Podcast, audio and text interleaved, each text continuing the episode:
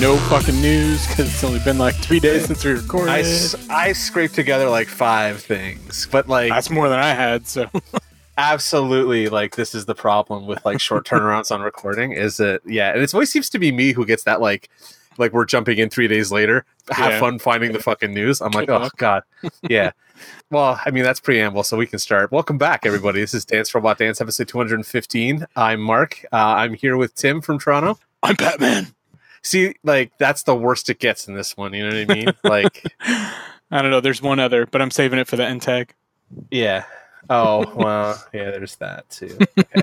I know, and it's great that I know exactly what, like you know exactly what one I'm referring to. Yeah, oh yeah. I mean, I watched this movie like twice in the last two days now, so yeah. I'm Well, and it's board. like it's become memeified at this point. yeah, oh yeah, yeah, absolutely, absolutely. So either way, we can do um, we'll do some quick news, but you'll you're gonna notice how like lackluster this news is in terms of like depth of content, except for a couple spots. A couple spots are pretty good, but like I mean, really, hasn't that been all of almost all of our news since I mean COVID hit?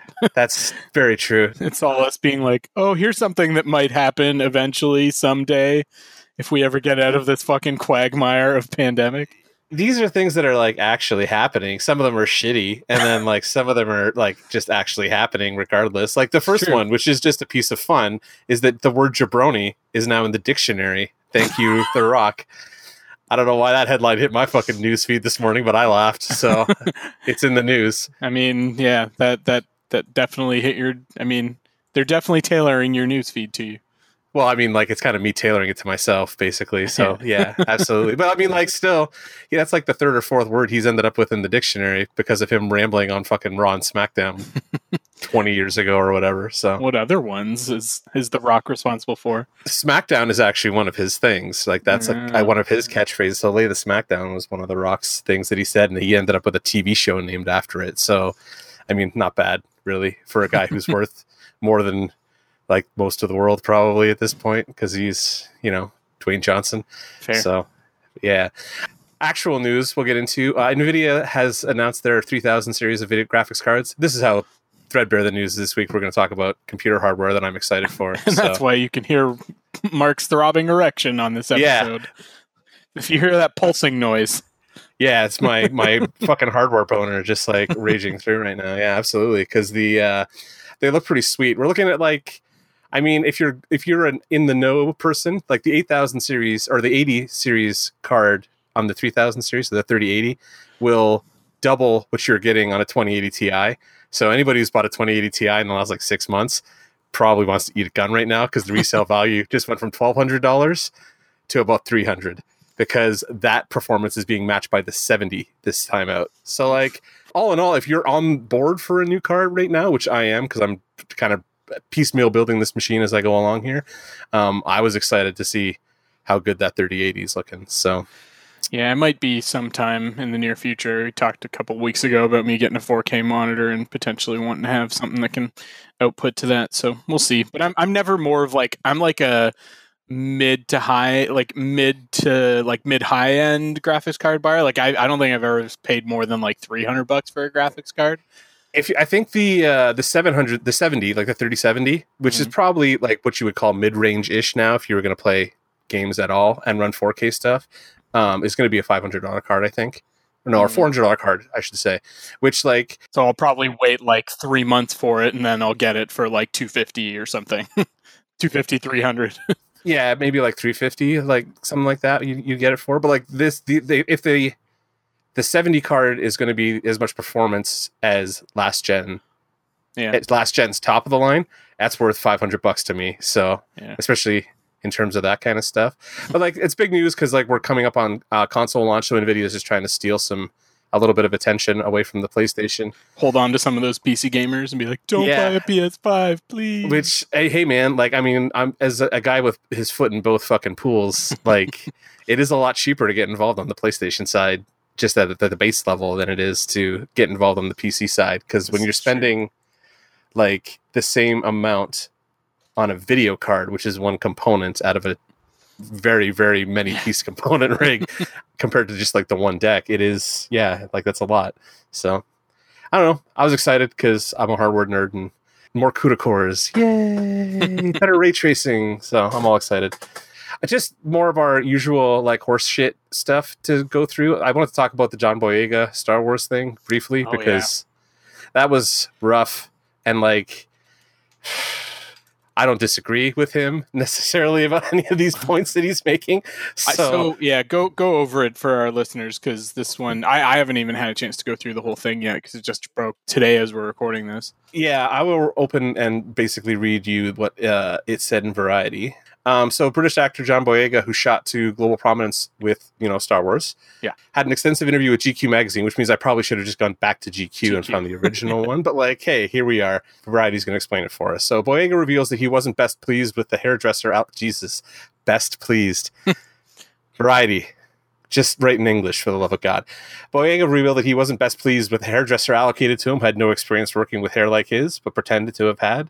I guess there's something about, yes, black men's hair not being treated the same Yeah, as everybody else's. So, like, that's a thing. Yep. And, like, they should have been aware of that kind of stuff. And, The other big one was basically that that I saw kicking around was that like it was clear that they just didn't know what to do with with a black character, and Yeah. so like they brought him in and sort of built him up to be you know well, something bigger than he actually ended up being, and then you know he didn't end up having like a massive role by the time all Well, was done. And yeah, and he also got kind of shunted to the side after the first movie, too. So, I mean, Yeah. which is a little unfortunate. But, like, right from, like, what he said, so Boyega says, what I would say to Disney is to do not bring out a black character, market them to be much more important in the franchise than they are, and then have them pushed to the side. It's not good. I'll say which is straight up. absolutely a valid characterization of what happened. To Oh, yeah, absolutely. Yeah. movies, so because it continues like like you guys knew what to do with Daisy Ridley, you knew what to do with Adam Driver, you knew what to do with those other people when it came to Kelly Marie Tran, which you got heat for even calling her out because of all the shit that yeah, that happened after the Last Jedi. When it came to John Boyega, you know fuck all. So what do you want me to say? what do you want me to say is I enjoyed being a part of it. That was a great experience. No, basically, is what he's saying to Yeah. that. So Yeah.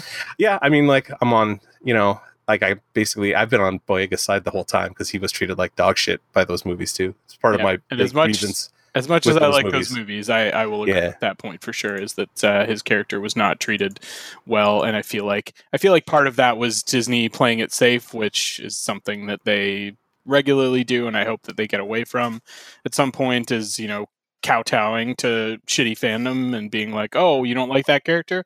Well, we'll minimize their role in the next movie then."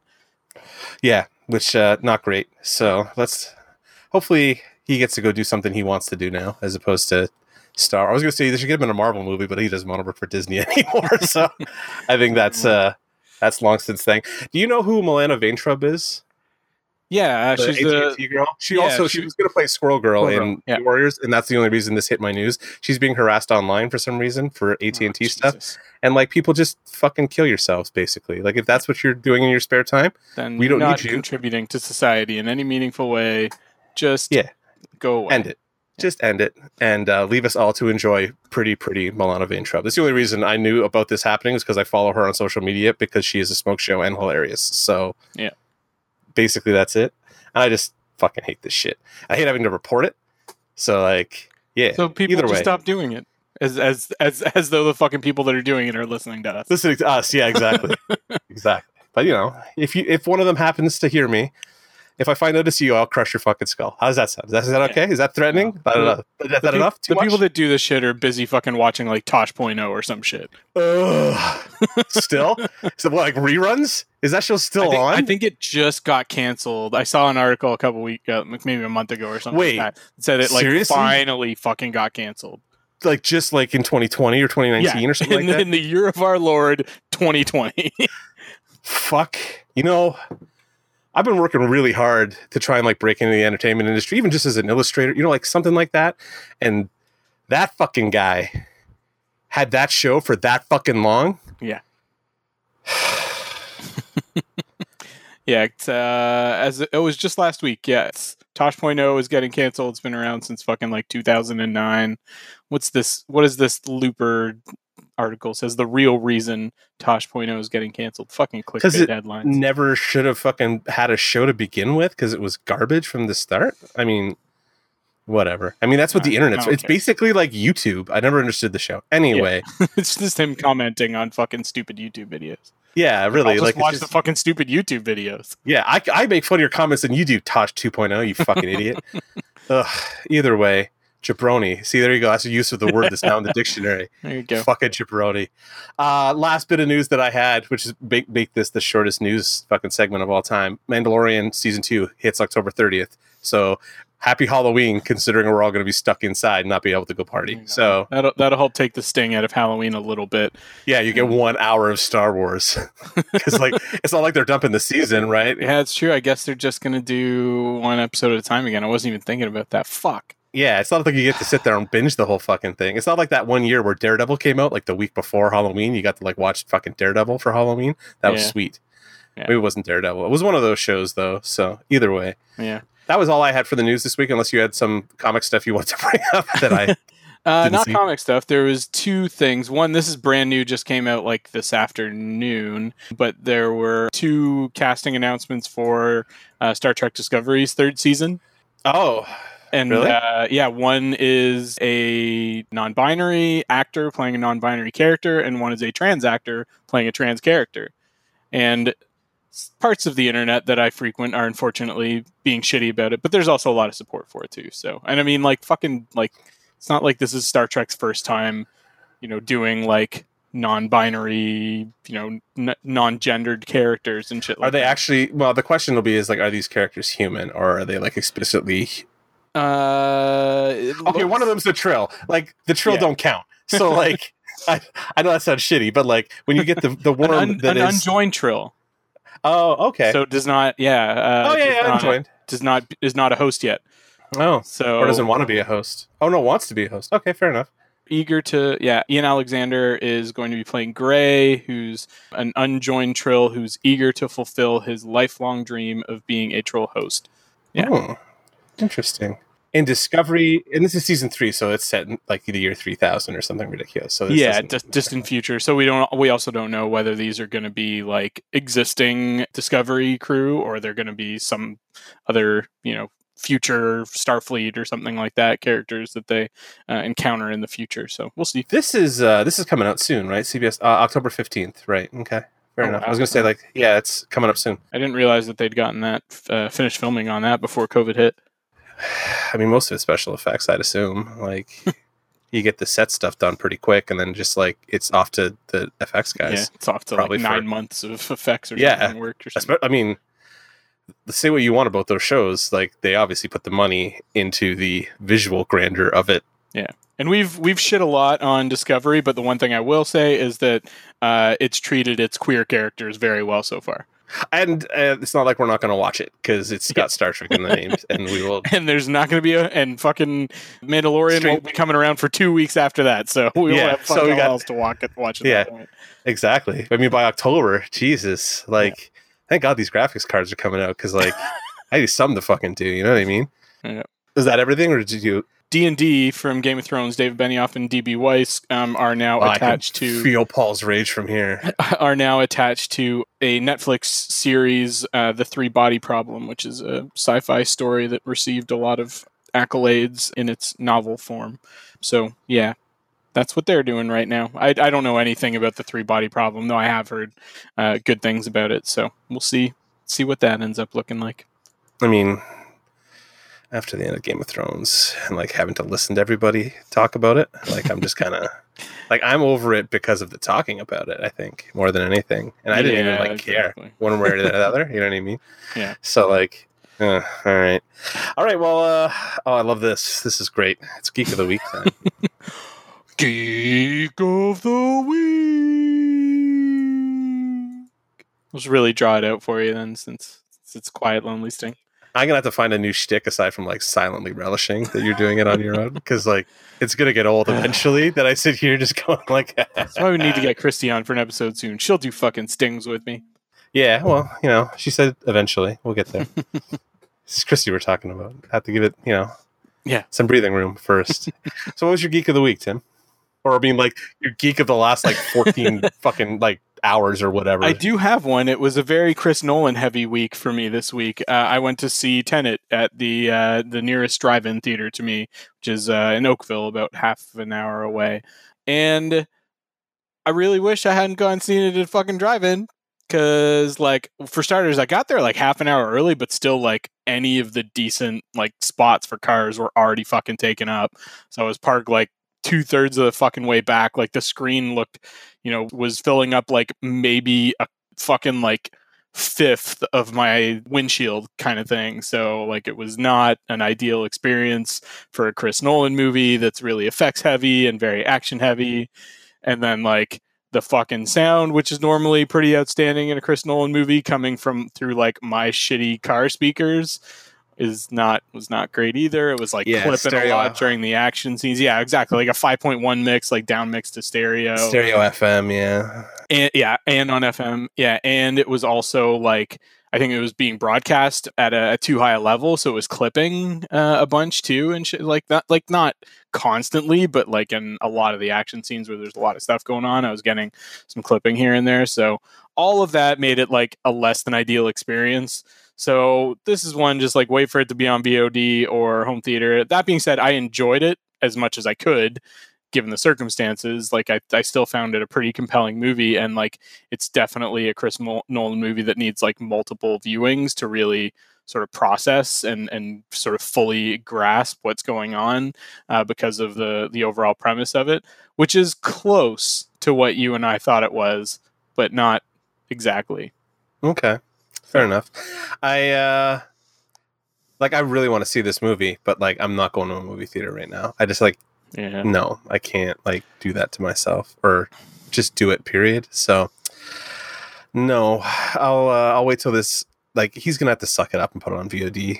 I think. yeah, I think. I mean, Like, it, it, it is- sounds like it did do pretty well in like its you know limited theatrical release and like drive-in release, but still, Mhm. I'm very hopeful that like you know they'll just be like, okay, we'll just put it out on VOD, and I mean, because like I've got a fucking 5.1 system at home and like a 65 inch TV, and I can watch it there, and it would be way fucking better than it was on the drive-in. I, I mean, like we've said it a million times. Like I've got my Atmos set up with like a fucking yeah, seventy inch or sixty five inch four K TV. So like that I calibrated by hand. So like, just give me the goddamn movie. And like, I guess at this point, like I'd be willing to pay like the forty dollars for like a four K Blu Ray if it would just fucking come out. You know what I mean? So that I could watch the movie a couple times because that movie's obviously going to be one that I'm going to buy on a four K Blu Ray anyway. Like, Yeah. because that's I mean, you saw what fucking Blade Runner twenty forty nine looks like Mhm. uncompressed like that. So yeah, man, that's uh that's the way to go. I love those four K Blu Rays. They're not cheap, but they are pretty when they get the good transfer. I hope fucking Beetlejuice got transferred this week. I'm excited. I'm excited. I can't imagine there's going to be a whole lot more that you're going to get at a Beetlejuice in 4K. Thirty five millimeter print though, color. It's mm-hmm. always going to be color. Like it's Yeah, HDR. HDR makes the big and difference. that was a pretty pretty movie color wise.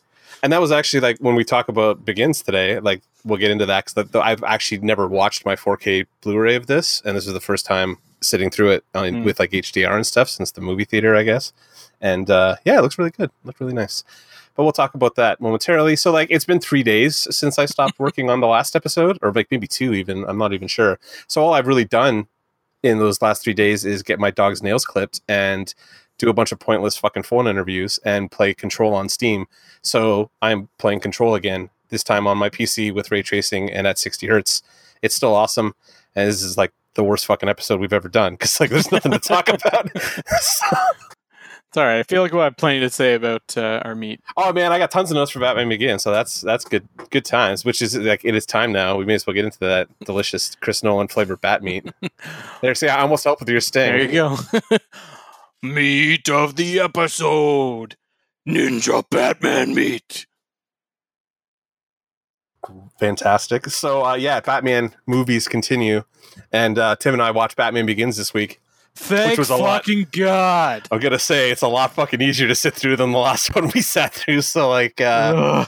I can put the razors away and yeah, well, we got the hey man. After that last Schumacher one, like that was, I'm never watching that movie ever again. no, like fuck it. Like that like, is- there's no amount of like booze or drugs or anything that can make that movie t- uh, tolerable. yeah, it's not even like a fun get drunk and watch it with Yeah, your buddies exactly. kind of movie. You know what I mean? Like it wouldn't even be fun for that. So Like I shared the episode on my feed and like I had a couple people like I had one person was like genuinely like this is my favorite Batman movie and I was like I don't know if we can be friends anymore. yeah, Uh, and she's like, "Oh, well, I don't really like Batman though." So I was like, "Just fucking Christ. And then another one that was like, this is like a, a hate watch for me. And I was like, yeah, I can't, I can't. Yeah. I have too much hate for this to be a hate watch. yeah, I uh, I hate that movie so much. So um, we're not talking about that movie anymore. We're talking about like we're gonna flash forward eight years, to the glorious time of 2005 or something like that, somewhere in that 2005. vicinity. The summer of 2005, I'm not mistaken, like probably spring, June. June, 17th. Close enough for rock and roll. Yeah, I was still working at the theater, and we ran it the night before. So this is like my little background with Batman Begins. I had the total opposite reaction to what I had from Batman and Robin. So like. what I like, I mentioned it probably on the episode last week. I left the theater seeing red. I was so fucking hot, like angry after I saw Batman and Robin. And this is the total opposite. I remember turning to like one of the managers that I was working with, that I watched it with, and was like, I would sit here right now and watch the fucking sequel for this. This is very like fortuitous words considering what the fucking sequel ended up actually being. Because if I could have watched it, that I would have broken my fucking brain that the sequel was going to be that good. So I was so happy that all that stuff I'll gripe about, like at the end of this episode, didn't phase me at all when I watched it the first time, like in theaters and stuff like that. So uh, I went and saw this. Like it was just really nice having a Batman movie that I could enjoy as an adult. So what about you? Like your first time through? Uh, I don't have like specific remembrances. I definitely saw this movie in the theater, and Yeah. I, I mean, from the get go, I was. I think I probably saw it with my dad because he wanted to go see it.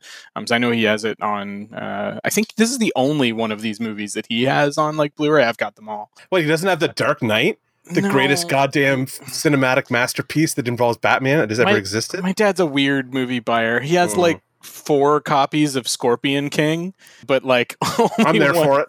only one copy of only one Batman Begins and no Dark Knight Rises or Dark Knight. So Like, see, like I can understand not having rises because, like, whatever, but like not having Dark Knight and having Batman Begins just baffling to me. So actually, you know what? No, I wouldn't have seen it with him because this in 2005 was the year I was working at Disney World, so I would have seen this in Orlando at downtown Disney at like their their big theaters there. Um, and I don't know if I would have been able to convince anybody to go with me because like I didn't have.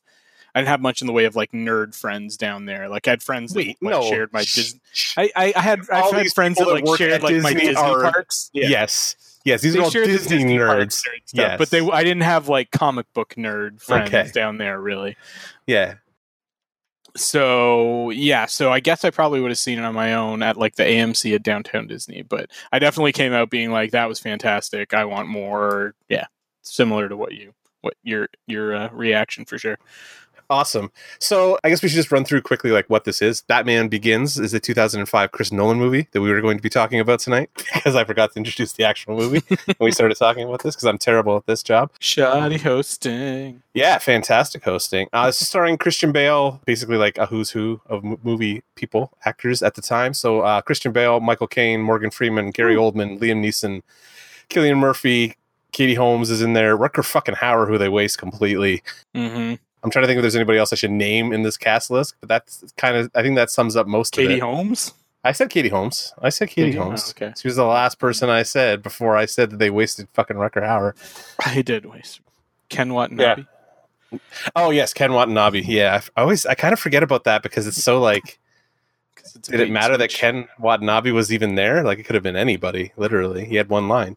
He's still a striking presence. Even I like Ken Watanabe too, though. You know what I mean? Like he'd been in a bunch of stuff leading up to this movie that I'd seen him in. Like he'd been in, like he was in Last Samurai, and he was in a couple other things around that this time. And like I liked him, and so I, w- I was excited for him to be Ra's al Ghul. And I'm going to pronounce it Raish because like I can't get that. That's I hate yeah. Raz is terrible. That's some of my biggest gripes with this, or pronunciation. Yes. yeah. Uh, so I, I thought he would have been a good Ra's al Ghul not. We're gonna do like lean into the Asian side of like ninja side of things, as opposed to making him a Middle Eastern eco terrorist, which is a little bit more in continuity kind of like real world stuff. Which I guess in 2005, putting a Arab terrorist in your Batman movie might be a little on the nose considering the climate at the time. So Yeah. but a little bit odd. So uh, why don't you run us through the plot, Tim? This is going to be very Because it has a coherent fucking plot. This fucking It movie. is. It's just there's a lot of shit going on There is. though. There's so, a lot. yeah. There's a lot of. It's oh, it's packed, but everything kind of works together really well, which Mhm. is one of the things I like about it. So uh, we start out with like Kitty Bruce Wayne. I think we start in jail, don't we? Well, we do, but I mean, Yeah, it's flashbacks we're going chronologically, yeah. So yeah, I, I don't want to fucking like do flashbacks in my plot synopsis. Let me No, no, do no, this but I just be want, like, Mark. we're in the movie. The, movie, starts start with, with- him in yeah. jail in media res Wayne kind of in thing, and he starts in, like, flashing back. Ne- Nepal or some shit like that, and like Yeah. beating the shit out of some other prisoners, kind of thing. And then we start like we get a bunch of flashbacks that happen through like the first half or so of the movie uh, that go back to little Bruce Wayne with a pretty close to like comic book origin. He has a girlfriend this time, Rachel Dawes, and then she comes back later and falls down into the well, and his dad comes and saves him. And the well has, I mean, the well's the Bat Cave, and it's full of fucking bats. So shits his, shits his pants in terror anytime he sees bats now. Yeah. And then later on, he, his parents take him to the opera because they're like high society, you know, fucking people. And it, opera instead of Mask of Zorro. And it's an opera that features, I think it's Der Fledermaus. No, it's um. Oh, I Isn't it? just I looked it up and it was That would make It was- sense to me because fucking Fledermaus is a fucking bat, but maybe it's not. it is Mephistopheles. Oh, Mephistopheles. Okay, well, I guess in that case that kind of works. It's like descending Yeah, because that's the devil and descent to hell. Yes. Yeah. So, uh, but in the opera, there are like bat-like characters, and Bruce starts like pissing his pants in the fucking theater, and asks his parents to leave, and of course they go out the fucking back door into the alley, and Joe Chill shows up and fucking pops pearl necklaces spraying everywhere, and Wait, the actual, literal, the actual literal sense of the word. Yeah. Uh, and then something like Sergeant Gordon or something like that comes and comforts young Bruce. And then what else? The Bruce uh, later The like super, Joe- I, I do like like super tone deaf Commissioner Loeb telling him like the kid who's just lost his two parents like we got him it's Yeah. it's all good buddy it's like all uh, good. yeah like, well, the thing is, uh, he comes in is like, it's okay, and he's like, "Whoa, my parents are okay." It's like, no, we got him. Like, yeah what? yeah yeah the guy who killed your wait. parents So wait, my parents are still dead, is what you're telling me. so it's not really okay yeah. And and by got him, you just mean you caught him, not that you Yeah. fucking like avenged my parents' death by killing. yeah yeah So, like brutally beating him to death in an alley yeah yeah. But I mean, that's where we kind of pick back up. Is like, however many years later we get, I'm supposed to believe Christian Bale is like in his fucking early 20s or some shit, and uh, coming back from college to go to Joe Chill's like uh, parole hearing or whatever, and gets paroled, and then Bruce is gonna try and kill him, but uh, uh, Car- Carmine Falcone. Not fucking Falcone. yeah yeah that's like one of the two ones that I will fuck up the entire time we're talking about this too know. where I will trip up on Falcone and I will trip up on Raz Raish Raish. Constantly, It's, it's Ra's al Ghul and it's I yeah. I mean, I grew up on the animated series too. You know I mean? like, so, So yeah, so one of Falcone's in the fucking movie they call him Falcone's goons takes out Joe Chill first, um, and then Bruce is like, "Oh, my fucking vengeance was robbed from me" because he's like emo college Batman or proto Batman at this point. he's got the fucking He like he's got uh, the swoopy, yeah, the, the swoopy, swoopy bangs. bangs. and stuff. He's running around like he's Tobey Maguire in fucking Spider Man Three. For that whole for that whole doing scene. does the dance in the Does the dance? Yeah, exactly. Yeah. Uh, and so Treats Kristen Dunst like shit. I'm sure somewhere in there. Oh, from there he goes off on his little fucking like world emo training tour and ends up in this like I think it's Bhutan is actually where the prison is, and he is looking for this like legendary martial arts temple or whatever, and finds ends up finding Liam Neeson, who we're told at the time is uh, Henri Ducard, who is also a actual Batman character that does train Bruce Yeah. uh, in like his fighting and, and martial arts style and everything, and then uh, takes him to, uh, or not takes him, but tells him how to find uh, quote unquote Ra's al Ghul, and he does this whole like, I need to climb this mountain and get this plant and everything, and he does the task and gets in there, and then they proceed to beat the shit out of him after he's like exhausted. Yeah. and uh, but he, he he holds his holds his own, and then ends up uh, training with the League of Shadows is the name of it here. Um, any comic people will know it as the League of Assassins. Yeah. But I guess that would be like a little too on the nose for Bruce. Bruce would be like, wait a minute. Yeah, can't- wait. I can't train with a League of Assassins. League Yeah. of Shadows is fine. League of Shadows is fine. That's not a name that a group of assassins would have. Yeah, Why would a group of assassins have a group called League of Shadows? That doesn't make any sense. it's not totally clear to me that these this fucking group of ninjas are clearly assassins. Yeah. So Um, there is some there is some moral like weirdness with some of the characters in this movie, more so than like the comic book versions, generally speaking. nothing like the fucking Keaton bat though, where he just fucking Oh, no. slaughters like no, no, no, no. dozens of dudes.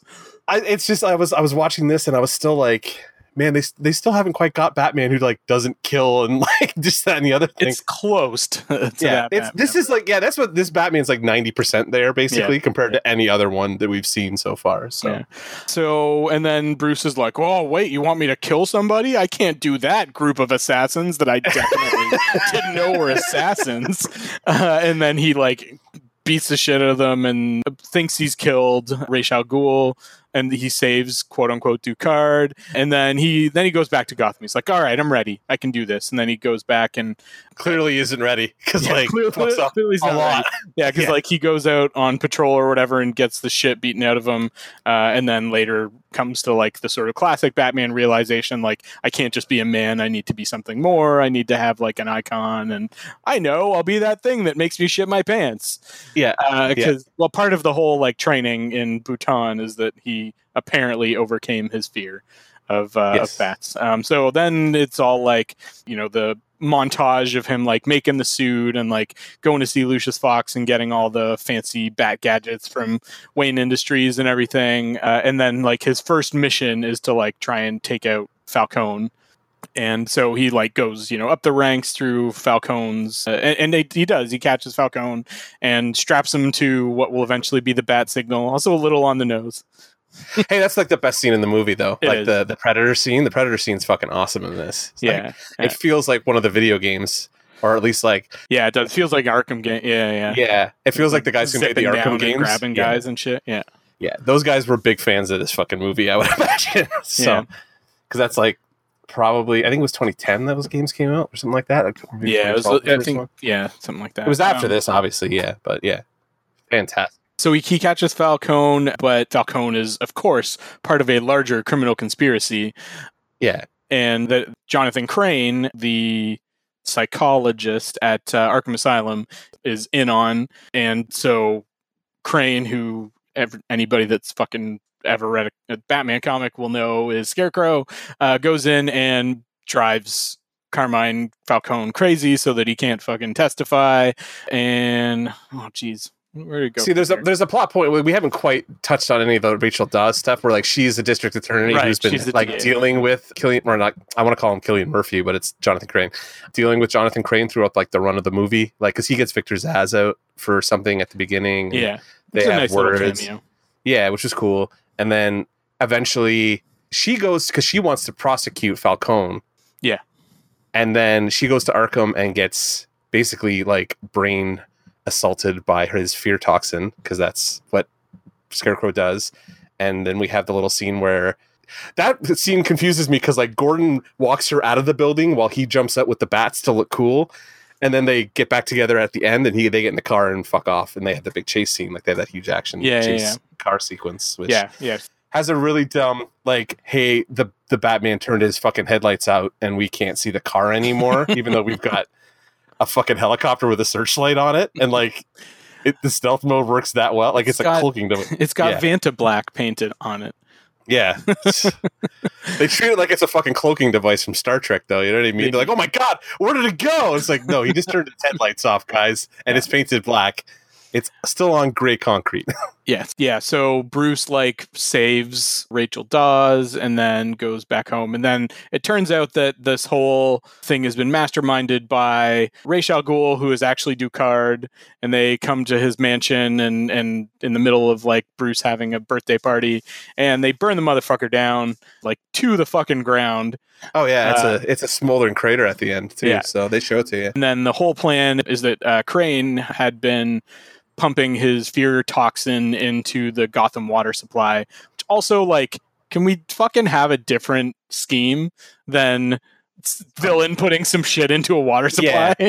my biggest gripe with this movie is like none of the like the actual scheme that the villains are putting in place makes fucking sense at all. like it doesn't work based on physics and it doesn't work. Like Yeah. just it gets so dumb. Like and it is just another like the joker poisoning the fucking water supply. Like it's such like a hackney batman. It is. it's almost like a trope you know what i mean? Like this is what you would have batman stop in the cold open yeah. is somebody attacking the water supply. Yeah. it's like oh fucking scarecrow's at it again. It's- yeah water supply. It's fucking thursday. What do you want? You know like exactly.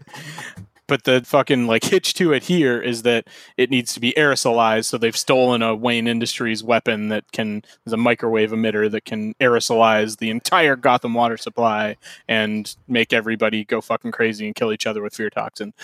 Then we get into the whole like Ra's is an eco terrorist and basically is like trying to take down society because he thinks that nature needs to like reclaim the world and shit like that and that's what the league of shadows like true mission has been for generations is taking down societies when they become too proud and powerful and that kind of thing and and then we get like the whole little piece of this which i actually like where Ra's is responsible for basically the decline of Gotham into like criminality and, and lawlessness kind of thing and like the corruption of the police department because he's, they've been playing like economic games with uh with Gotham which I think is kind of cool and so like then we get maybe an implication that like Ra's is kind of responsible for Bruce's parents being killed and i mean like indirectly yeah they Yeah. kind of yeah. And anyways, they fight each other on a train, and Batman lets Ra's al Ghul die pretty much. yeah And Gordon, Sergeant Gordon, I think at this point, kind of. well sergeant said no yeah it must be sergeant because sergeant's before lieutenant and he's lieutenant at the end right like they say lieutenant and he's Yeah, lieutenant at the beginning of dark knight too yeah, so. but he's he's like taken his lieutenant's exam or whatever, just gotten a Yeah. promotion like at the end of this movie. Bruce and Rachel have a whole well, Rachel figured out because they do like the real fucking cliche, like I said I'm gonna say something to you that I said or that you said to me when I was Bruce, and that's how you're gonna know that it's me. And yeah. And so like Rachel Rachel knows that that Bruce is behind the cowl and they have a whole thing where Rachel's like, I love you, but I can't be part of this.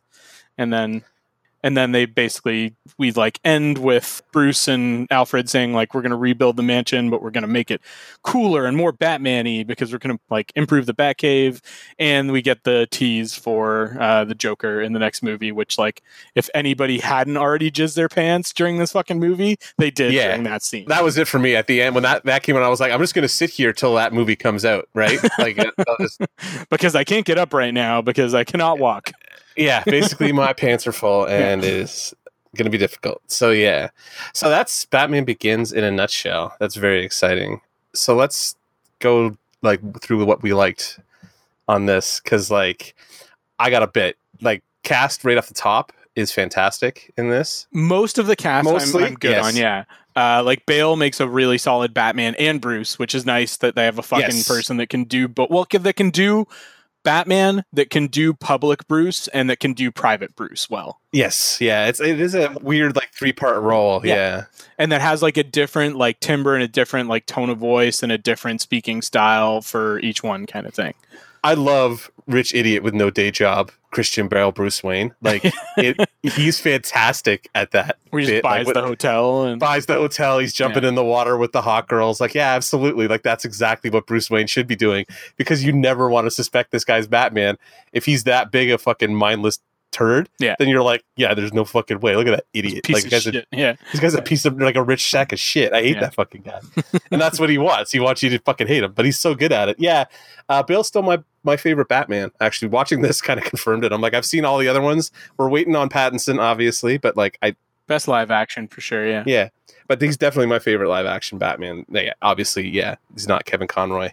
I mean, I would give fucking solid money to have Kevin Conroy's voice dubbed over all his growly horse shit in the next movie. So Eh, I don't hate the the growly bat voice as much as some people. do. I think my problem with it is just listening to other people bitch about it because I remember Yeah, watching it and just.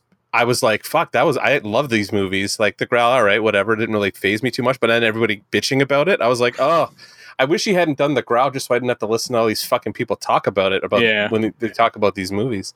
But, I mean, we got to bring it up because he's like we're nowhere near back growl yet. He's got like super badass bit. whisper, Yeah. like kind of raspy whisper, which I was like, yeah, I'm pretty on board for that. You should have stuck with that as opposed to doing that weird scream thing you do afterwards. Yeah. Michael Caine, fucking fantabulous, goddamn Alfred. Just like good luck, Andy Serkis.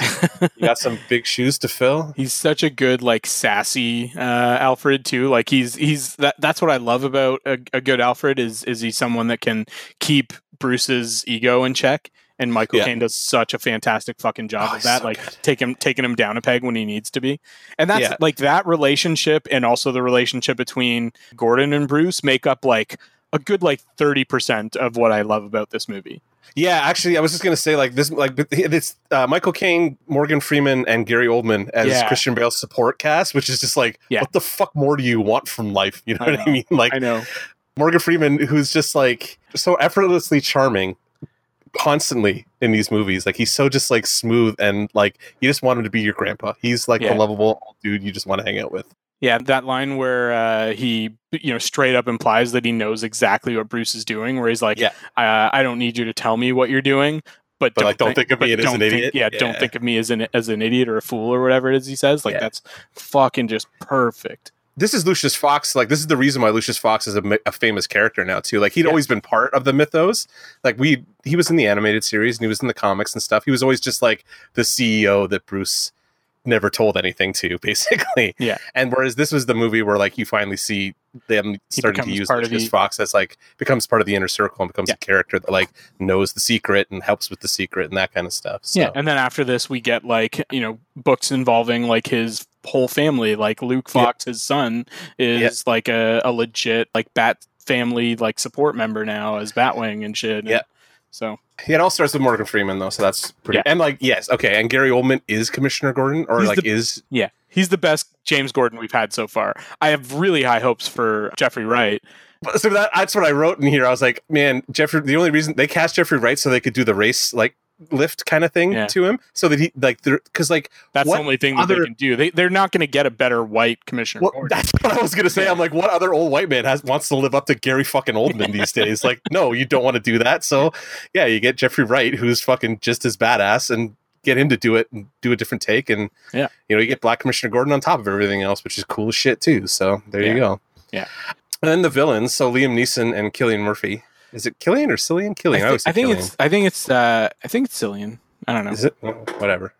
Either way, uh, Liam Neeson, who is, you know, he's fine. He does what he yeah, does. Like, I, I like I, I like Cillian Murphy. Um, I think Yeah. that he's a great choice for Scarecrow. He's got that kind of like wiry frame, and he's got like the the sunken eyes, and like looks a little bit kind of off and crazy. And I was a fan of him before these because uh, I fucking loved Twenty Eight Days Later, and he was fantastic. yes. Yeah. Yeah, I was going to say, like, he was just coming off 28 Days Later, which was like an awesome flick that I saw too. And this is- yeah. And this is the first time we get a live action Scarecrow too, because Scarecrow Mhm. wasn't around back in the days of the Batman animated or ba- Batman sixty six. No. So the, that Well, like, they wouldn't have done. They, well, yeah, that's a 70s character, right? Like, he's a. Is he a Denny O'Neill? I character? don't know who originated him. I wouldn't be surprised. He's, he feels like a Denny O'Neill character. Yeah.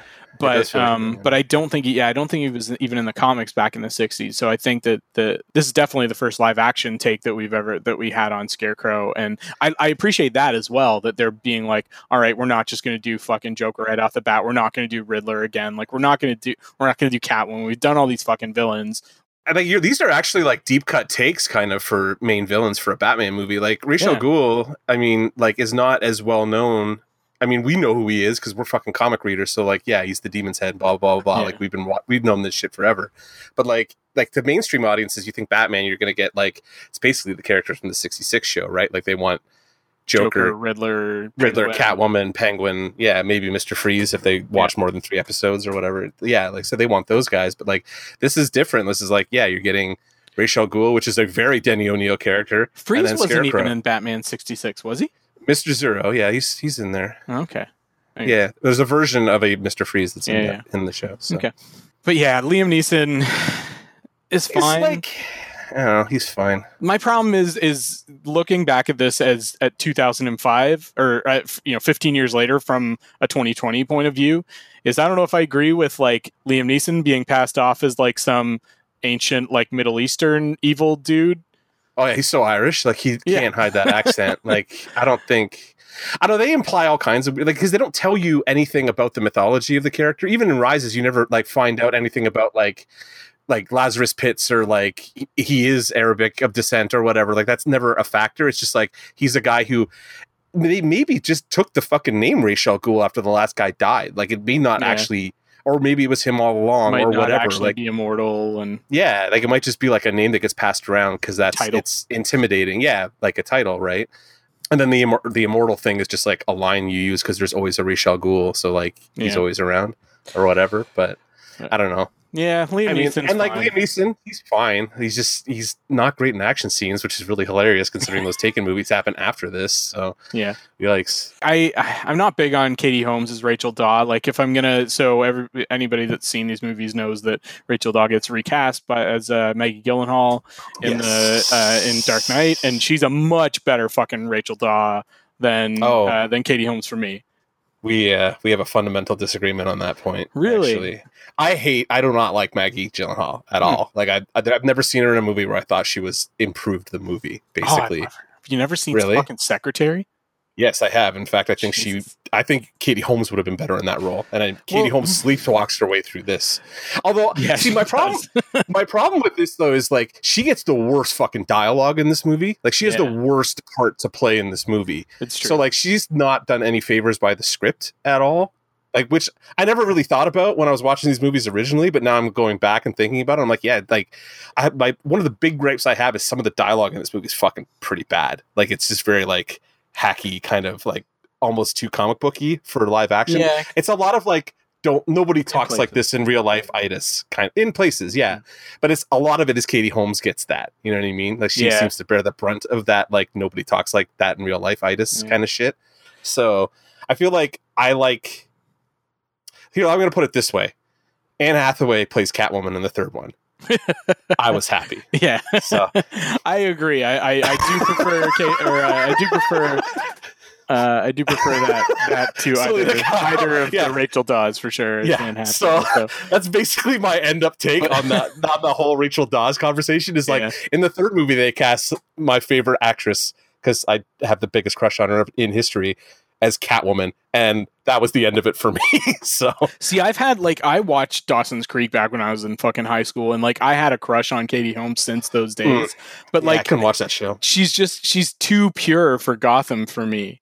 Uh, like she's just uh, you know the, the, there's everybody in Gotham has you know shades of gray except Rachel Dawes apparently. Well, see, th- that's like uh, one of those things. And you look on TV tropes, it'll be like alternate character interpretations, and it's like, is she really like a steely DA, or is she really just like a wide-eyed idealist who's way in over her head? And I'm like, actually, that tracks a little bit more honestly with the way she's playing this character than like yeah, the other thing where she's like proto Harvey Dent, which again, this character should be Harvey Dent. I've been meaning Oh, to say this. This is my thing that I've been wanting to say for 20 years or however long since this movie came out.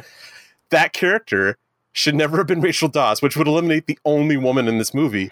But yeah, that character should be Harvey Dent because it would have made the next movie way better if they had done that ahead of time. yeah. Then rather than like giving us Two Face after like we've seen uh, Harvey, Dent for like, 15 yeah, for ten minutes or some shit.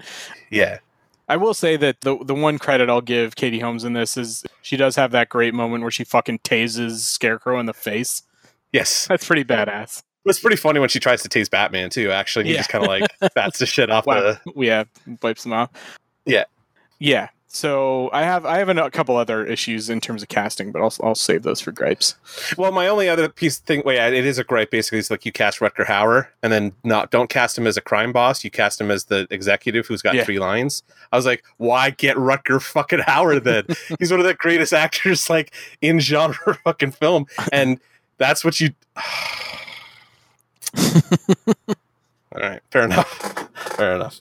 You just wanted the Blade Runner guy in here because there's a lot of Blade Runner homages in this, basically. yeah, that's true. So, other things that you liked, though, I know because I got the cast is like the big thing. I think with this, yeah, If we're But- talking like Blade Runner, like nods, the fucking cinematography is just beautiful. yeah, There's so many gorgeous panning shots that give the movie just like a fucking amazing sense of place overall. Yeah. Um, uh, and like, and to that effect too, like Gotham in this flick feels particularly like Gotham, like Yeah. how I would kind of want Gotham to feel, versus what we get in the next two movies, which is way more like we're just kind of in a city and not really doing like the added stuff. Like when you see the Narrows and stuff, it's got that like rundown what you think Gotham probably looks like, like where there's just like tenement buildings almost leaning on each other that Batman's clambering over and stuff. Yeah. And they do that in this movie, and it's like, oh shit, that looks badass. I, I like how they show here like the different neighborhoods and the Mm-hmm. uh, the class difference between them for sure. Yeah, the Narrows they do a really good job with here, but I mean this is the first time that they're using Chicago as that stand-in for Gotham, and it works so Yeah. well because anybody that's been been in like downtown Chicago knows that there are literally two levels of the fucking city. Like Yeah. there's the you know the level that like all of the like nice shops and shit are on, and then there's like this sort of underground level that are under street, you know, like underpasses and shit like that which is where all like the loading docks and shit like that are and like where all the fucking live and that kind of thing so using that and and using it really well in the movie was like brilliant I remember like walking around Chicago and thinking like this feels more like Gotham than New York ever did. So like yeah I don't know. I was I think I kind of pictured Chicago is Gotham now in my head, basically. So Yeah. just so it also puts it away mean, from New York. Yeah So, gotham is supposed to be like an east coast city but i could Yeah. definitely see you know if you transplanted like chicago to the east coast kind of thing Hmm. yeah that would be my my vision of gotham pretty much yeah. So, and then like some of the other filming locations too, like the stuff that they shot. I don't know if they actually shot in Bhutan, but obviously Probably they shot a bunch of stuff like on. They well, they obviously shot some stuff Yes. on location somewhere in like Somewhere, mid, mid yeah. Middle Asia or something like that. The Wayne All Manor, that- like all those locations. all those long like mountain tracking Yeah. like helicopter shots and stuff. Beautiful stuff of him like walking over like ice the ice fields, flows and shit, yeah. stuff that are probably fucking melted off by now. You know, global warming. Good Yeah. times. And then that the building they chose as Wayne Manor it was just like spot fucking on too. I don't know where Yeah. the fuck that one. that one almost looked like it was in like Scotland or some shit. I think they shot some of that because they shot a lot of this in Pinewood, so I'd assume that's an English countryside yeah, I like wouldn't be surprised. mansion because they used it again in Rises, right? Like, is it the same house in Rises that they use? I don't remember. I'd have to go. Like, I'll have to compare when I we go we do that one at, in a couple weeks. So Yeah. I was trying to remember if they they match up because you remember he says he's going to rebuild it like identical to what it was before. I'm like, Yeah. did they just use the same house? I, don't remember imagine anymore. I imagine they would have, but like I don't remember anymore because you don't spend just- a ton of just time. set dress it a little bit differently or whatever. Yeah, well, they did really, right? Because Yeah. you're in a different wing or whatever. Because he's hiding, blah blah Yeah. blah. Because you got to follow Anne Hathaway all the way there. Good times. I- like everything about the design of this movie except for the suit itself. So, like, oh, really? yeah, the suit, like, they nail it in the next one. Like, in terms of like functional, actual wearing a Batman, like wearing a bat suit in real life kind of stuff. Hmm. Like, if you're gonna go real comic booky, like the, I mean, the Affleck suit's as close as you're gonna get to just like ripping it right off of a comic book page, basically. Yeah. Which I mean, it works and it doesn't work. I hate the big chunky like Frank Miller logo. I would have gone with more of like a Jim Lee thing, but whatever. But for like, I'm supposed to believe this guy's a real life person wearing a suit. This suit looks still looks a little too stagey versus Hmm. like the next one, which looks more like a piece of armor Yeah. with some bat flair on it, basically, which is kind of what I would assume they would go for in a real world scenario. Even though the cape, I mean, no capes, but like cape's awesome. But like, yeah, the stuff like that, like they make them. This is the, where the glide comes in too. Like they've done Yeah. like glidey stuff in the comics, but this is where it became like, yeah, you just fucking glides with the cape. That's why it's there. Like it gives them the reason to have it because that's what they do. It was in this, and then they started using it in the video games, and now it's in the comics all the time where he's gliding around on the fucking cape too. So Yeah. Yeah. No, I, I like this. I, I'm with you on the production design. I, I like this version. I like this version of the suit. I mean, I've, I'm not the bat nerd that you are, so I haven't like sat down and like compared like what's the suit look like in Begins versus Dark Knight versus Rises kind of thing. But I, Well, it's the same suit. It's it's only two suits. There's this the begin suit which like plays into the beginning of Rises or into the Dark, Dark Knight, Knight. which he yeah, then he replaces it and he gets that suit and he wears that suit through Rises. Oh, okay. they don't get a new suit in Rises. okay. I, I, I waited for like the whole time in the movie. I was like, oh, are they going to give him like a bionic suit when he goes back to fight Bane? Nope, goes in the same costume. I was like, eh, Yeah. you wasted an action figure opportunity there, Nolan. Come on, buddy. Well, that's the fucking thing about this movie is like obviously they did sell action figures and shit like that for it, but it doesn't feel Yeah. like a movie that was made to fucking sell action figures because like No, what are you gonna do for a fucking Ra's al Ghul action figure? Like just a dude in a fucking suit? But yeah, and Liam Neeson a in a, in a black suit. yeah, like come on.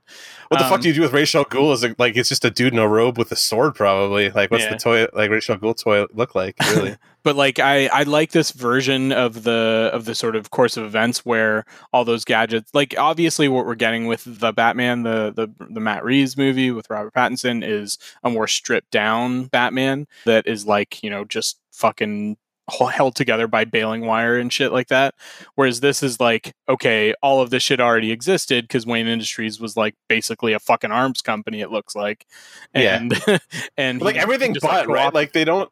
They they they make mention about like how they don't make guns. sciences Yeah, Yeah. but it's like everything except Quote, guns unquote. they seem to make, right? Yeah. Like they make tanks, obviously, because he drive like that Batmobile, which I love. I love the Tumbler. Yeah, I do like Tumbler. It is a fucking tank, basically. so like, Yeah. yeah, and I, I like the Tumbler, especially considering like you know our previous version, the the like Elfman Schumacher version was like, oh, here are these huge fucking fins that look like they would like snap off if you looked at them the wrong way. yeah, and, and- and now we're at, now we're at the Tumbler that's like, yeah, this fucking thing could withstand a nuke. Uh, actually, he survives an RPG direct RPG shot, like rocket propelled grenade directly to the undercarriage of that car, and he he lives through it, and the car almost does. Like bits and pieces of that car are still working after it takes that shot in the next movie. yeah, So I like I always like the tumbler. I was like this that makes sense for to me as to what Batman would drive. Not like and I love the 89 one too, don't get me wrong, but that Yeah. car can't go over a fucking speed bump. It's too low to the ground. It makes no sense. No, it can drive up buildings. No, no, no. That's that's only that only happens in Oh, the third one. Yeah, it's Yeah. Forever. Thanks for reminding me about. Although to be fair, like fucking Schumacher got there first because he had like this Batman is flying on fucking rooftops in his car. So Yeah, like that's one of my gripes, but we'll Yeah. one now is that like there's no way those fucking like rotting Gotham like narrow Oh my God. rooftops are gonna hold up this fucking tank. that thing's got to be like five fucking tons of solid exactly. steel. it would have like dropped straight through every floor into the lobby, and then he just would have like driven out the drove through. but it's like, yeah, Batman doesn't kill anybody. Like that's because the buildings are somehow made of titanium. Exactly. like, I don't know. Who fucking designed Gotham to Yeah, be who built made- of like pure concrete? Who made, yeah, who made these roofs out of fucking cinder blocks? Yeah. yeah. Who poured concrete on these roofs so the car could drive on it? Yeah, it's craziness. What else do I like about this? I mean, like the whole setup for this is like it's Batman 101, which is fine. And like if they're gonna do Yeah. the, the cut corner of Ra's al Ghul being the guy who trained him, I I can completely deal with. So like this actually works for me a lot better than even some comic book origins do sometimes. So because that likes to switch every couple years anyway. Yeah, I, I like this this version of Batman. I appreciate that this is the first time that we really got to see like proto Batman on big screens. Yeah. because like in '89, it's just like. Oh, he's just here. Batman's just here. He's just a thing Yeah. that already exists, kind of thing. Yeah, Um, and with Nikes. Yeah. but you know, and and I, I like getting to see this proto Batman and also like the martial arts training. Like this is a fucking Batman that does Batman shit. Like he's fast, he's stealthy, he's intimidating, He's like mad fucking hand to hand combat skills. Like he He starts doing even like they even start hinting at the detective stuff in this they don't do it as much bit. as it yeah but he does he starts to get to the like you can see him realizing oh i'm gonna have to probably you know figure out how to like d- like do the cop job too yeah, as he's following trails and shit like that and that Yeah. kind of stuff so and I kind of prefer the version where he's got that from the beginning, which it sounds like we're gonna get in the Yeah. in the Matt Reeves movie. You know, where like he is he start like he's got the physical training, but he's also already got the mental training. Like he realized that this was gonna have to be something he was gonna have to do as well.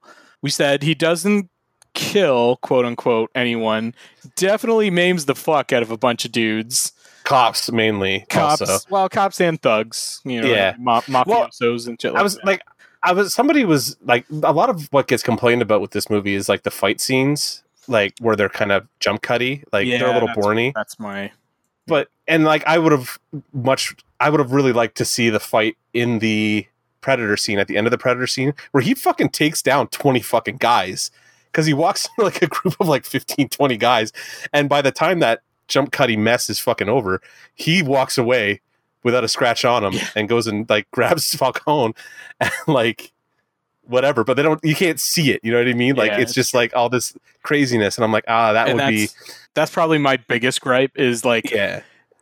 in a world where we now have those like epic continuous shot quote unquote continuous shot scenes like we got in Daredevil and in Luke Cage to go Yeah. back and, and and see like those guys like really fucking take hits and give hits and see the impact that that's having on them and see these characters that are like well in, in Daredevil's case just like human characters Yeah. just fucking getting exhausted after like a after a 3 minute fight kind of thing. Yeah, well, because that's like, what it's like in real life. Yeah. You gotten punched in the face a couple times? Yeah, You're really exactly. fucking tired afterwards, you know? I was actually thinking about like I rewatched the Batman's trailer again this week, and I actually somebody had mentioned Daredevil in re- like in relation to it, and I was like, actually, you know what? It does kind of have that Daredevil-y, like this might be Batman's Daredevil kind of Yeah. Story, where because it looks very like I don't know, maybe it's just I, I really want to focus on that scene where they show us where he punches the guy in the face fucking nine times Yeah. like that shit's all badass and that felt like a daredevil scene to me like that's something matt murdock would have I don't know how you can so. make a Batman movie in this day and age and not go back to that Daredevil series and be like, okay, this has to be an influence. yeah absolutely i mean like those two characters are so like kind of joined at the hip in terms Yeah. of like stuff that goes back and forth between the two of them. So like yeah i think if i was good like, yeah actually what i well, i remember when they first announced the batman i remember thinking to myself i'm like man i hope they these guys fucking have watched daredevil before they make this movie.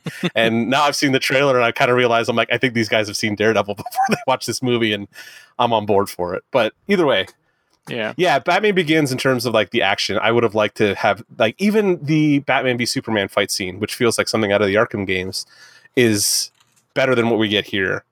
Sadly, kind of thing, because like Nolan, I think Nolan intentionally wanted to show that it was confusing, like what was going on, but like Yeah. I think he didn't realize like people who like Batman are going to want to watch Batman beat ass as Batman because Yeah. that's what we fucking watch Batman shit for. So like, yeah, pull the camera back a little, Chris. Um, he gets better about that though. Like he's a little bit more. They pull back and track out a lot in, in Dark Knight and Rises. So Yeah, I remember like in particularly in Rises because like Batman or like Dark Knight is not as much of an action movie as it is a psychological thriller, right? yeah, well, I mean, it's like, it's basically Heat with Batman in it. So Yeah. yeah, it's like a crime thriller. Whereas like in Rises, like we get like fucking like just all out brawls between Yeah, Bruce and Bane. Batman and yeah, And in, in some of those, yeah, like I remember especially the one like in the sewer where he does fucking break the bat. Like there's there's some great top down shots in that where you can really fucking see like Bane just fucking wailing on on Batman. And we'll get to that. You get Tom Hardy. I mean, that's uh people are gonna like talk whatever they want about that voice and stuff, but I, Tom Hardy was good fucking casting as Bane, Yeah. man. Like he's in, and even as a smaller dude, like he looks like he could rip you in fucking half. And I'm all, I was there for it 100 percent when I watched that Yeah. movie. So, uh, yeah, I would have liked to see more of that in this, but like they weren't necessarily. These are not villains that you're gonna get into like a straight up fist fight with, and like. What villains can you really throw Batman at that he gets into a straight up fist fight with aside from Bane? Because most of them are like they're trying to trick his brain. shit. Yeah. they have a gimmick or whatever. So Yeah. you know, We already talked a little bit about Liam Neeson as Ra's al Ghul, but just the use of Ra's al Ghul in here, I like. yes, uh, like knowing more about Batman comics now, like I didn't really I, I think I was just starting to read Batman when this Oh. movie came out. yeah, I was in like Die Hard by then. Like I was actually reading. I was reading weekly in 2005. Like I was going to the fucking comic store every week to pick up like a U esque Yeah. size pickup back Yeah. then, but it would have been Marvel, DC, and Image and all kinds of shit. And this is right around the time when I started picking up Mm. like the, the Bat books on a weekly basis kind of thing. Yeah, because 2005's like No Man's Land ish, kind of in that. T- Batman. R.I.P. R.I.P. Oh, is it R.I.P. Is that late? Really? Okay. Oh, maybe that's later. Maybe that's like Yeah, R.I.P. is way later. I, th- I think it was right after like just after Hush because Hush was like 2003. So yeah, maybe No Man's Land. Like that kind of stuff. Yeah, yeah. yeah, Yeah, I was right. I was right in the middle of like hardcore reading every Bat book when this came out. So yeah. yeah, that was the only thing I read was Bat books. Like no, D- like that was the only DC I would read at the time. But actually, no, I might have been reading Justice League because it might have still been Grant Morrison on Justice League because he was on there for Ah. fucking like three or four years. So. But he started 97 though. He wouldn't have been so on by that point. I think that would have been around like the identity crisis time. which I read also. Um, like I was reading yeah. actively during this stuff. So like this is during my like I read a little bit of everything and like big DC events like I like Identity Crisis I was on board for. Yeah. Bought those books. Like probably have them still somewhere. Yeah. So I was reading a lot of like bat related DC stuff. And I remember Identity Crisis in particular. Yeah, it's a great story. It's a weird sit back to go back to at the end. Yeah. Actually, they sold it with more Batman, and there wasn't as much Batman in it. Although that was like the real start of Batman becoming like brother, like the brother one in the OMAC story, like him going Brother getting real paranoid. Yeah. In the pre fifty two era, like when they sent him down the real dark path, that was that era, which I was all there for. I like it when they do Grouchy Bruce. Grouchy Bruce is good Bruce. Paranoid Bruce. Yeah, like at, at the time watching this, like there was definitely stuff I didn't pick up on, like not familiar with Henri Ducard as a character, for instance. Oh, okay, yeah. Um, so no, looking back at it, like trying to pass off Ra's al Ghul as Henri Ducard was an interesting choice for sure. Yeah, I mean, as somebody who knew it was kind, it was a weird like. I was like, "There's no fucking way they're going to make that guy who was in four issues. Yeah, Like, that's not Liam Neeson. He's definitely the bad guy. Like, Hmm. it, it was like such a bad. It worked for Play. me. Yeah, again, because I didn't know, you know, that that was an existing character. Like, I so the bait and switch worked for me. Um, especially when like yeah, this came later, but like fucking like the the most obvious comparison is Iron Man 3 and this is a way better fucking bait and Mm, switch yes, than yeah, than uh, the. Mandarin is Yeah, and I like that this motivation as well. Like it feels like a somewhat realistic motivation. Like you know the whole you know run by a quote unquote immortal trying to take down societies for the greater good of the world and the eco terrorism side and I like the Ra's al Ghul character. Like, just like maybe one day we like if it's just you and I doing a ton of episodes, we should do like Son of the Demon or something like that. Or um, no, what was it? What's the original story? The Neal Adams story uh, Birth of the Demon. or something? Yeah, whichever one where they do like originally like. Bruce goes out to the desert and fights Ra's al Ghul, and that's probably where Damian was conceived. Like that story would be fun to go Mm. back and do classic Neal Adams, Denny O'Neil, like Batman stuff. Before So- Neal Adams went just fucking crazy. Well, hey, he was always crazy, but like still a massively gifted penciler. So, Yeah. and like Oh, to yeah. this day, Before they let him write his own books, let's say. yeah, like I'd still if somebody else would write, like he would let somebody else write for him. I'd still look at Denny or Neal Adams books because he still draws really well. It's just Yeah. He writes his own stuff, and it's Uh, yeah. hot garbage.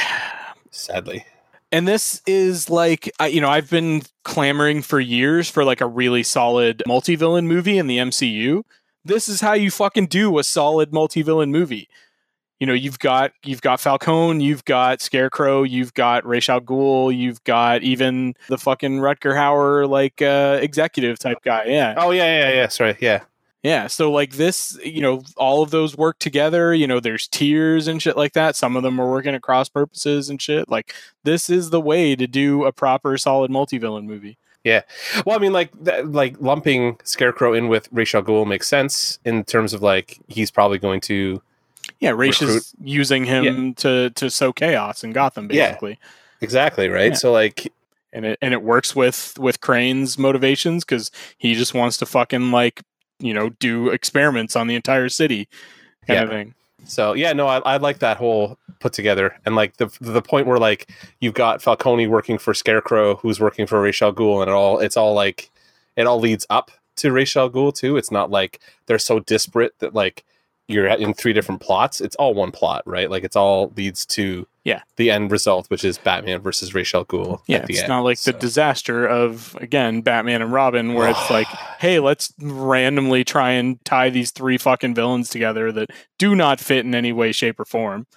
Yeah, uh, I can see like I, and I know what they've done in comics, Poison Ivy and Bane working together, and I'm sure it's probably the writer being like, "You idiots, this is really easy to do because these characters are both smart and can work together properly." And like they actually would have maybe not purpose like purpose that would match up, but at least like there's methodology that would match up because they're both brainy people. You can do that movie and, and make it good because I've read the comics. So there you go. It's true. It is true. This is probably the best live action character study of Batman and his motivations that we've got so far. Well, I, I think the the biggest takeaway from this movie is that it is a movie about Batman, which has and many oh. movies have that have had Batman in the title. some reason. We have yet to see up to this point a movie about Bruce Wayne and Batman. Yeah. So it's nice that they made this movie and called it Batman Begins, and the movie was at least actually about Batman beginning. And you follow Batman to the point where he has begun. And if you were what I mean? reading the So- comics at this time, like you could watch this movie and be like, okay, this kind of matches up with the version of Batman that I'm reading in the comics right now. Yeah, it could does. not be actually. fucking said for bat for like the Schumacher or the Elfman movies by any stretch. No, the uh, you're not getting anything from those movies that are getting crossed over into the comic books. Yeah. You remember what like the stuff they were doing in 1997 versus ni- like when Batman and Robin came out? It would have been like Like- Cataclysm and shit like that. Yeah, it was stuff like that. So Yeah. like, yeah, this is like post Nightfall Batman and stuff like that. Like it was not, you know, happy go lucky guy Batman. So yeah, this this Batman tracks much nicer to like comic book Batman, even if it is like you got it to squint in some ways, but like overall, this is as Batman as you can get in live action, probably pre MCU. Like we're gonna see some wacky shit, I bet, in the Batman now. And I know they were starting to lean into it with like Batfleck and stuff like that. Like that was a very comic booky Mhm. version of Batman Frank that they were doing. Yeah, so Yeah. and then and then like they i know they did this in definitely in burton movies but um where they call they i think this is the best version of them like sort of shine hanging a lampshade on the whole like bruce is the mask and Mask, batman yeah. is the true identity and everything this this is where that works the most for me in a in a live action format it's almost like if you get a director who knows what he's doing and an actor Yeah. who can do more than two things, then you might be able to do a Batman movie. yeah God, it's so nice. Like, it was just nice being in a movie that starred Batman that felt like a movie and not just like a mess of neon barfed all over my screen or whatever. Yeah. And everybody like- considers this to be like the start of like the really like grim dark Batman and like the grim dark comic book movies and stuff like that. But like there's still a good amount of humor in this. Like it cuts Yeah. through that that dark a lot of the time and most of the time it's like Lucius and Alfred like just cutting into Bruce and being like you're a fucking idiot. Like Yeah. you're going to kill yourself. Stop doing this shit kind of thing or like, you know, Yeah. you're just fucking showboating. Although, like, damn good television is a fucking excellent line from Christian Bale. Yeah. So, so, like, but he, uh, he, he fucking like drops it with just such such a dickish fucking uh, Such a- yeah, tone. Yeah, like smug Bruce Wayne. This is exactly what she Yeah. wants. yeah, the man's ego's out of control. Like he dresses up as a bat and punches guys in the face. What more can And, you say? and the nice thing is, is that you don't like. You, there's not a whole bunch of like stupid monologuing or anything like that. You get those in insights into Bruce and his psychology and why he's doing and what he's doing or why he's doing it. it through his discussions with the other characters, through him talking to Gordon, through him talking to Fox, through him talking to Rachel, through him talking to Alfred. Yeah. It's it's not like you know he's just like going off and staring into the darkness and having a fucking like little talk to himself or whatever. I mean, like he does that too sometimes, but like because there's there's a couple shots of him like hanging out on rooftops, just like sitting there, basically. But like He's brooding. Batman broods. Batman broods is what he's supposed to do. Either way, Yeah. do you have anything else before we can move on to what little gripes we may have about this? Because I do have a couple. I got a couple. Let's see some minor ones. The score is solid. It's not my favorite Batman score, but it's far from the worst. It's fine. It's totally Yeah. serviceable. Like it doesn't like the none of actually none of the Nolan scores are particularly notable to me. That's the only thing maybe about these movies that like really lacks overall in like the th- like out of the three of them out. is that the score except for except for the fucking Joker wine, which will Mm. stay in my fucking brain till the day I die probably. Nothing else really sticks with me in these movies aside from like the Nolan E sound effects. That's what I noticed like watching it in Atmos in like on Yeah, the 'cause 4K there's Blu-ray There's no is it's theme. so Nolan E. It's Yeah. just like oh that loud boom is happening all the time, and there's always that background like timpani drum, like Yeah. like something going on, and it's like oh yeah, even when he's doing Batman, Chris Nolan still does Chris Nolan. So like yeah. fair enough, yeah, Yeah, and like you know, there, there's no real theme. Like in the No. the Batman animated series had a fucking fantastic theme. Like the Elfman movies had a fantastic theme, which they Yeah. ended up bringing back in Yeah. the DCEU movies. Um, but here, like the best that we get is like like horn motif or something like that when Batman's about to do something awesome. You get like a little swell of horns or whatever. But what else? Uh, effects are good. They're solid. They're not really distracting, which is I think what this movie needed. yeah. I barely noticed them, which is kind of nice. Like that, like the, the digital like enhancements to the scenes are good and seamless, and I don't see them particularly even in 4K. I was watching. I was really looking too. Yeah. like because I like looking for seams and shit. And I was like, no, actually, this movie holds together pretty fucking well. Um, that last shot of the subway like car or whatever, like the L train crashing and stuff, which they did practically, uh, looks fucking fantastic. Still, like that's the one Yeah. thing about these practical effects, man. Like you hold twenty years later, you're looking at them like, yeah, it's still like, Still yeah, they good. really. They really Yeah. crashed a subway car into a building. it's fucking maniacs, but like it looks good. So there you go. And like the the bat effects and stuff are pretty solid. Like that scene, particularly when Bruce first goes back down into the cave as an adult and just lets the bats swarm around him, Swarm kind of thing. Is yeah. I mean, it's it's a good effect shot, but it's also just a really beautiful shot overall. Yeah. very Yeah. effective, very impactful kind of shot. Yeah, even the effects of like the bats, like when they they're at Arkham and like escaping Yeah. and stuff, and like you can see some of the cops overacting a little bit if you're really looking for like a particular cop kind of swatting at digital bats that aren't there, and like maybe overdoing it a little bit. Yeah. But like by and large, like everything holds together, come Yeah. like really well. So the whole like subplot of Bruce taking back control of the company works pretty well for me, even though you know involves Rutger Hauer being misused because it it's it shows it shows character development, right? It shows that he's Yeah. realizing that oh wait, there's good I can do in Gotham without wearing the cowl, kind of thing. yes, And that's again like straight from the comics. You know, it's like Batman is a philanthropist, but he's also a playboy kind of thing. Like Yeah. he plays both sides of those coins kind of thing. And there were a couple of little cameos that I wanted to drop. One is, I mean, these aren't really cameos at the time, but Baby King Joffrey in the Narrows. yes. I uh, Jack I always want to blame Christian Bale Batman for allowing Joffrey to survive. You know what I mean? he, yeah. he kills fucking Ra's al Ghul, but he didn't kill Joffrey. So Uh, and then the other one that I, I only caught this time was the oh, I'm gonna have to look up the actress's name, uh, but the woman who plays uh, Jefferson Pierce's wife in Black Lightning is one of the secretaries at Wayne Enterprises. Oh yes, the assistant. Like it's the it's Rutger Hauer's assistant. Basically, is yeah, it's the wife from I can't remember her name though. Christine Adams is is the Yeah. actress's name. Yeah, that is not her first uh, her first DC MC foray? or DC, DC yeah DC appearance. So Yeah. that was a, a nice little catch this time through. Cool. I'm trying to think of anything, if I had anything else I want to talk about. The just, like- voice works for me. I'm gonna go fucking come right out and say it. I know that it gets a lot of slack or a lot of flack. Well, you mean like the ground? Like in the next, we can talk about that next time because it's not really Yeah. like he doesn't really it's not I mean, too bad here. swear to me, swear to me was like a little bit there, but like that works in that scene, right? Yeah. And he doesn't use it the whole time. Whereas like in the next movie, I get why people bitch about it because he does use it the whole fucking time. Like he starts having conversations with in that voice, and I'm like, this is terrible. But like, all right, fine, whatever. It's Batman. Okay, what what gripes do you have? Do you have gripes? A couple that we haven't talked about already. I'm not crazy about this version of the origin about sort of laying more of the blame for the Wayne's death at Bruce's feet because he was scared of the bats.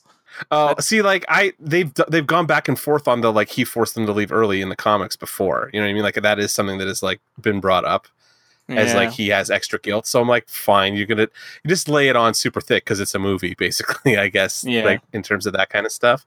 And along with that, I'm not crazy about the, the the guy that they cast as Thomas Wayne. I didn't find him particularly good. He's fine. He just he says that a lot actually in this movie. It's fine. It's fine Yeah. as he's about to get shot. I like he. I mean, like this is like pre where you cast Jeffrey Dean Morgan. You know what I mean? Like Yeah. you're not they weren't going to do like a big poll for Thomas Wayne because like who wants to get you know like you yeah, it's like hey you get to be like some kid's dad. You never get to act across from the guy who's actually playing Batman right? Because you got to play you're playing against his son or like the your son and like the young version of the character. So like you never get to actually be in the scene with Batman and then you get shot.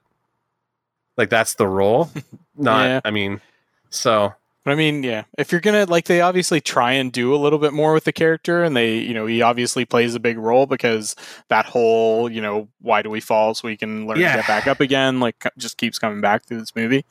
see I don't like I don't mind them they're they're, they're just they neither of them matter basically Yeah, the one that does matter that I'm fucking to this day confused as to why they cast is why the fuck do you cast an English dude as like an Italian mob boss? Why the fuck do you cast Tom Wilkinson as Carmine Falcone? His accent was fucking terrible.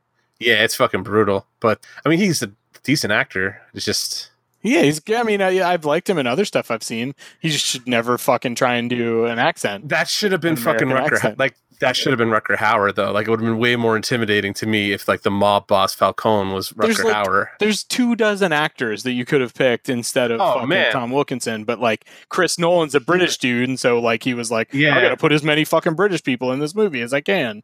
Was fucking James Gandolfini dead already when this came out? Like, why do you not just get James Gandolfini and Yeah. do because that that would have worked for me. Like, if you're gonna do Falcone, I mean, you can't now because sadly Mr. Gandolfini passed away years ago. But like, he would have worked for me as a Batman mob boss villain because Yeah. like he fucking played the ultimate mob boss villain for like six years or like actually more like 10 really by the time that show like went through hiatuses and stuff but ye gods yeah cast somebody who can do an italian accent properly if you're gonna have him be a mafioso kingpin Yes.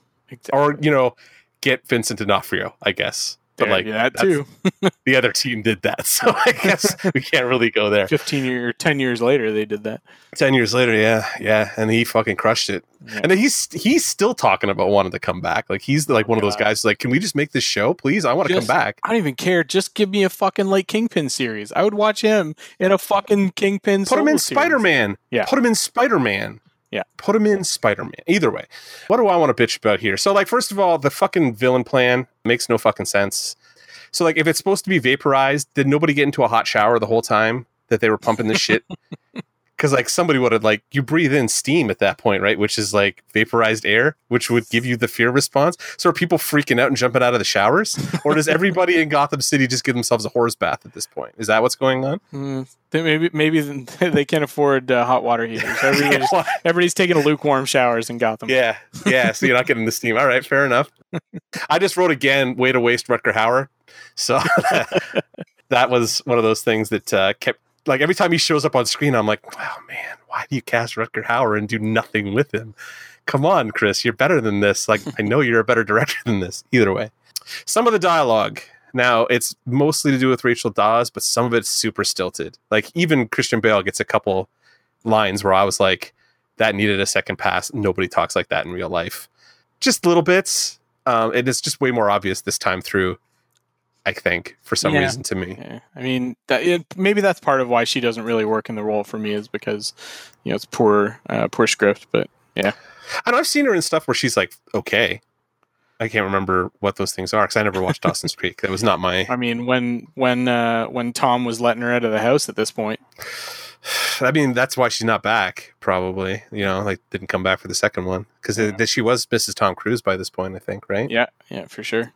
So that's a weird. Yeah, that's that. So there we go. Actually, I, I made a joke about this on Batman Forever. This is Tom Cruise wife number two for us in this series because Nicole Kidman was in Batman Forever and didn't make much of an impression on us at that point. And then Katie Holmes happens, and like, aside from both of us having like weird WB crushes on her, Katie Holmes doesn't do much for either of us, really. I guess at that point, at least not in this case. So Yeah. So yeah, that's kind of my other gripe is like, why is the only woman on the main cast like written this fucking horribly? Like, why does she have all the horrible shit to say that like is just Yeah. awful that I don't want to listen to? yeah, like it could have been a cool opportunity for them to. I mean, Make it Harvey Dent. That should have been Harvey Make- well, Dent. make That's it my Harvey biggest Dent. gripe is about this movie is that that should have been Harvey Dent. but I'm trying to think and who like make him gay. Just make him gay then. I don't fucking care. If you want to do a romance, do that. But I'm trying to think like so that you still have like a decent female character or something like that. Like, what do you do? You make Talia. You bring Talia in early and she's a dragon. Yeah, you bring Talia in early, or I mean, you've already got Gordon. What if you introduce Barbara? Barbara. Yeah. I mean, there's something to do. I don't know. I just I would not have like even if you wanted to add another romantic interest, would have stuffed the plot full of shit at that point. But like yeah, I'm I'm done with like fo- like forced fucking Batman love interest at this point for sure. Like at least she had something to do. my only thing would be like introduce Selina Kyle earlier and bring me this Anne Hathaway love like in 2005. You know what I mean? Like let's get on this shit now and stop fucking around with all this other this Dawson's Creek horse shit. Let's just get right to Anne Hathaway. God damn it. Indeed. unfortunately not to be but that's a, that's one of my gripes is just you know anne hathaway my other gripe is uh bruce really assumes that like james gordon is a good guy in spite of the fact that he's completely complicit with all the cops who are dirty in the town and like And that's also uh from a 2020 point of view, like cops Yeah. that are complicit Yeah. or, or silent about the bad cops in the department, not good cops. I didn't even think about that that that, that, that would track that way more now than like it would have like a fucking a month ago or whatever right like two months ago but yeah like to me like that whole bit where he's like i'm no rat and shit i was like man you're still a fucking dirty cop then you know like Yeah. i i still don't want you to be batman's partner the, the dirty cop, So Yeah. makes you still. It doesn't make you a clean cop. Yeah. So I don't know that that those were the things that rubbed me the the worst about this movie. Oh, Cillian Murphy saying Batman or whatever the fuck, however he says it It's in the Batman. Yeah, that shit that drove me crazy. like the first time, I was I like, like, I would have let like it, it because it's sarcastic. I would have let it slide the first time, not like if he'd done it normally the second time, but he goes twice on it, and I was like, dude, seriously. I, I I look at it as Scarecrow, like or or Jonathan Crane, even like psychoanalyzing Bruce in you know in his mind as he says that he's like, oh, it's this motherfucker that's dressed up like a bat. Like, get him on my couch. I'll have a field day Yeah. with this fucking. that that is actually a scene that like they never do that I would love to have seen in these movies because they never. That is probably a gripe, uh, maybe about like the whole series that I have. Is that like they never use Scarecrow as the main villain. He's always he's in all of these movies. Like he has an appearance in all three of these movies, which is baffling to me is he? because In, I guess is he in Dark Knight? yeah, at the beginning, Oh right, Remember? right, right. Yeah, he's the guy that he takes. Yeah, that he fights and yeah, the, the dogs and stuff like that at the beginning because they're selling drugs or whatever. yeah, yeah. Yeah, but like to have a scene where like him and Batman actually like interact or have a fight because I mean like it's not a fight, right? Like Scarecrow versus Batman is never Yeah, a fight. It's yeah, because he gets punched in the face and he's fucking done. Yeah. Uh, which is basically what happens to him in this movie. He gets shot in the face with the taser and he's fucking done. So like that's the end of it. But yeah, I think a full movie of Cillian Murphy Scarecrow would have been much Yeah. appreciated at some point. And this is one of those things about these movies too that like always bugged me is the way like how short a time he's Batman and then like the eight year gap and all the crap that we'll talk about when we get to rises and stuff. You would think I wish they just made more movies, basically. Like if you're gonna do these, like every two years dump one of these movies out. Like do the Cillian Murphy one. It doesn't have to be like the Dark Knight. It could just be like a Batman adventure. Like Yeah. I, I think that's something I wish they would get to at this point with these characters. Is like to epics. Yeah, you don't have to do a big epic every time. Like I think that's kind of what the Batman looks like. I mean, maybe that's just the trailer and they haven't shot a ton of stuff yet, but like it would be nice if it was a smaller scale detective story, Batman story, mystery. which is kind of what this is. Like kind of, but then it becomes a superhero movie at the end, right? Like he's gliding over the narrows and like fucking blowing up trains and all that kind of shit. Like I don't need that. Have him just chase down a serial killer or something like that for a whole movie. Yeah, we? Yeah, exactly. We don't need to destroy half of the fucking half city Gotham. for every, Every time. movie. Every time there's a Batman movie, like everybody in Gotham's like, "Fuck, I got to find a new house because Batman's gonna blow something up." Yeah. Shit. Can't get fucking insurance anymore, and Yeah. Could you imagine the insurance rates in Gotham, like car insurance? How like it? they don't like, even have insurance? insurance. Like, Yeah, they don't even have won't, it. Won't Yeah. even give it to you. They won't even give it to them. Yeah, it's It's like you, you live where? Fuck off. yeah, exactly. I mean, that's how it works in the comics, isn't it? Like they have to self-insure. the, the insurance companies that insure Gothamites are in Gotham. I Yeah. think is how it's probably Wayne Enter- Wayne Insurance or something like that. All right. Well, that was like. Do you have anything else you want to get into before we close up here? We've been No, just fucking like just good movie where Batman does Batman shit. Yeah man like I, that's like that kind of is the the end result of all this. It's just like it's a batman movie where he does batman stuff and it's fucking awesome. You know what i mean? Mhm. like we're into like now we're into like three solid movies. Like i really don't have any complaints about any of these movies too much. Like rises we'll get into kind of thing like the you know problems here and there like oh shit no heath ledger and all that kind of stuff. But like overall i like these movies a fair bit so. Yeah. cool. So let's closing thoughts and give a numbered review. So tim Batman Begins is like an eight a, eight and a half out of ten for me. Like for the most part, it's totally on point. Like a couple of weird casting choices. Um, we talked about like the fight scenes that don't really hold up quite as well, like 15 years Yeah. down the road. But besides that, like it it really like eighty five percent of it holds up for me. Get you know this this much uh, you know 15 years later. So yep, it's a solid entry and and fucking a breath of fresh air after the hot ass fucking garbage we've been watching lately. Yeah. So my I have a very rose colored opinion of this movie. So this is a nine if I ever saw one, which should probably indicate to you how I'm going to score the Dark Knight that I've been just blowing for 215 episodes now. So yeah. This would have been my favorite Batman movie if The Dark Knight never happened, basically, is what this is. Because it works perfectly. It's a nice origin story. Like Tim said, about 85% of it works fantastically. And there's like little warts here and there that you got to get past and stuff. And like some of it you can forgive is Chris Nolan wank, and some of it you can forgive is like we cast a WB person. But you know, other than that, awesome movie, and I can't wait to watch the next one because that's where the good shit happens. There's plenty of good shit in this one too. Oh, there's yeah, but like, come on, Dark Knight. Remember? Do you remember watching the Dark Knight the first time? Fucking broke my brain, man. Yeah, it's fucking broke Heath Ledger's brain too. Well, we'll we'll get into that that or uh, next week. Maybe I'll have to do a little extra research.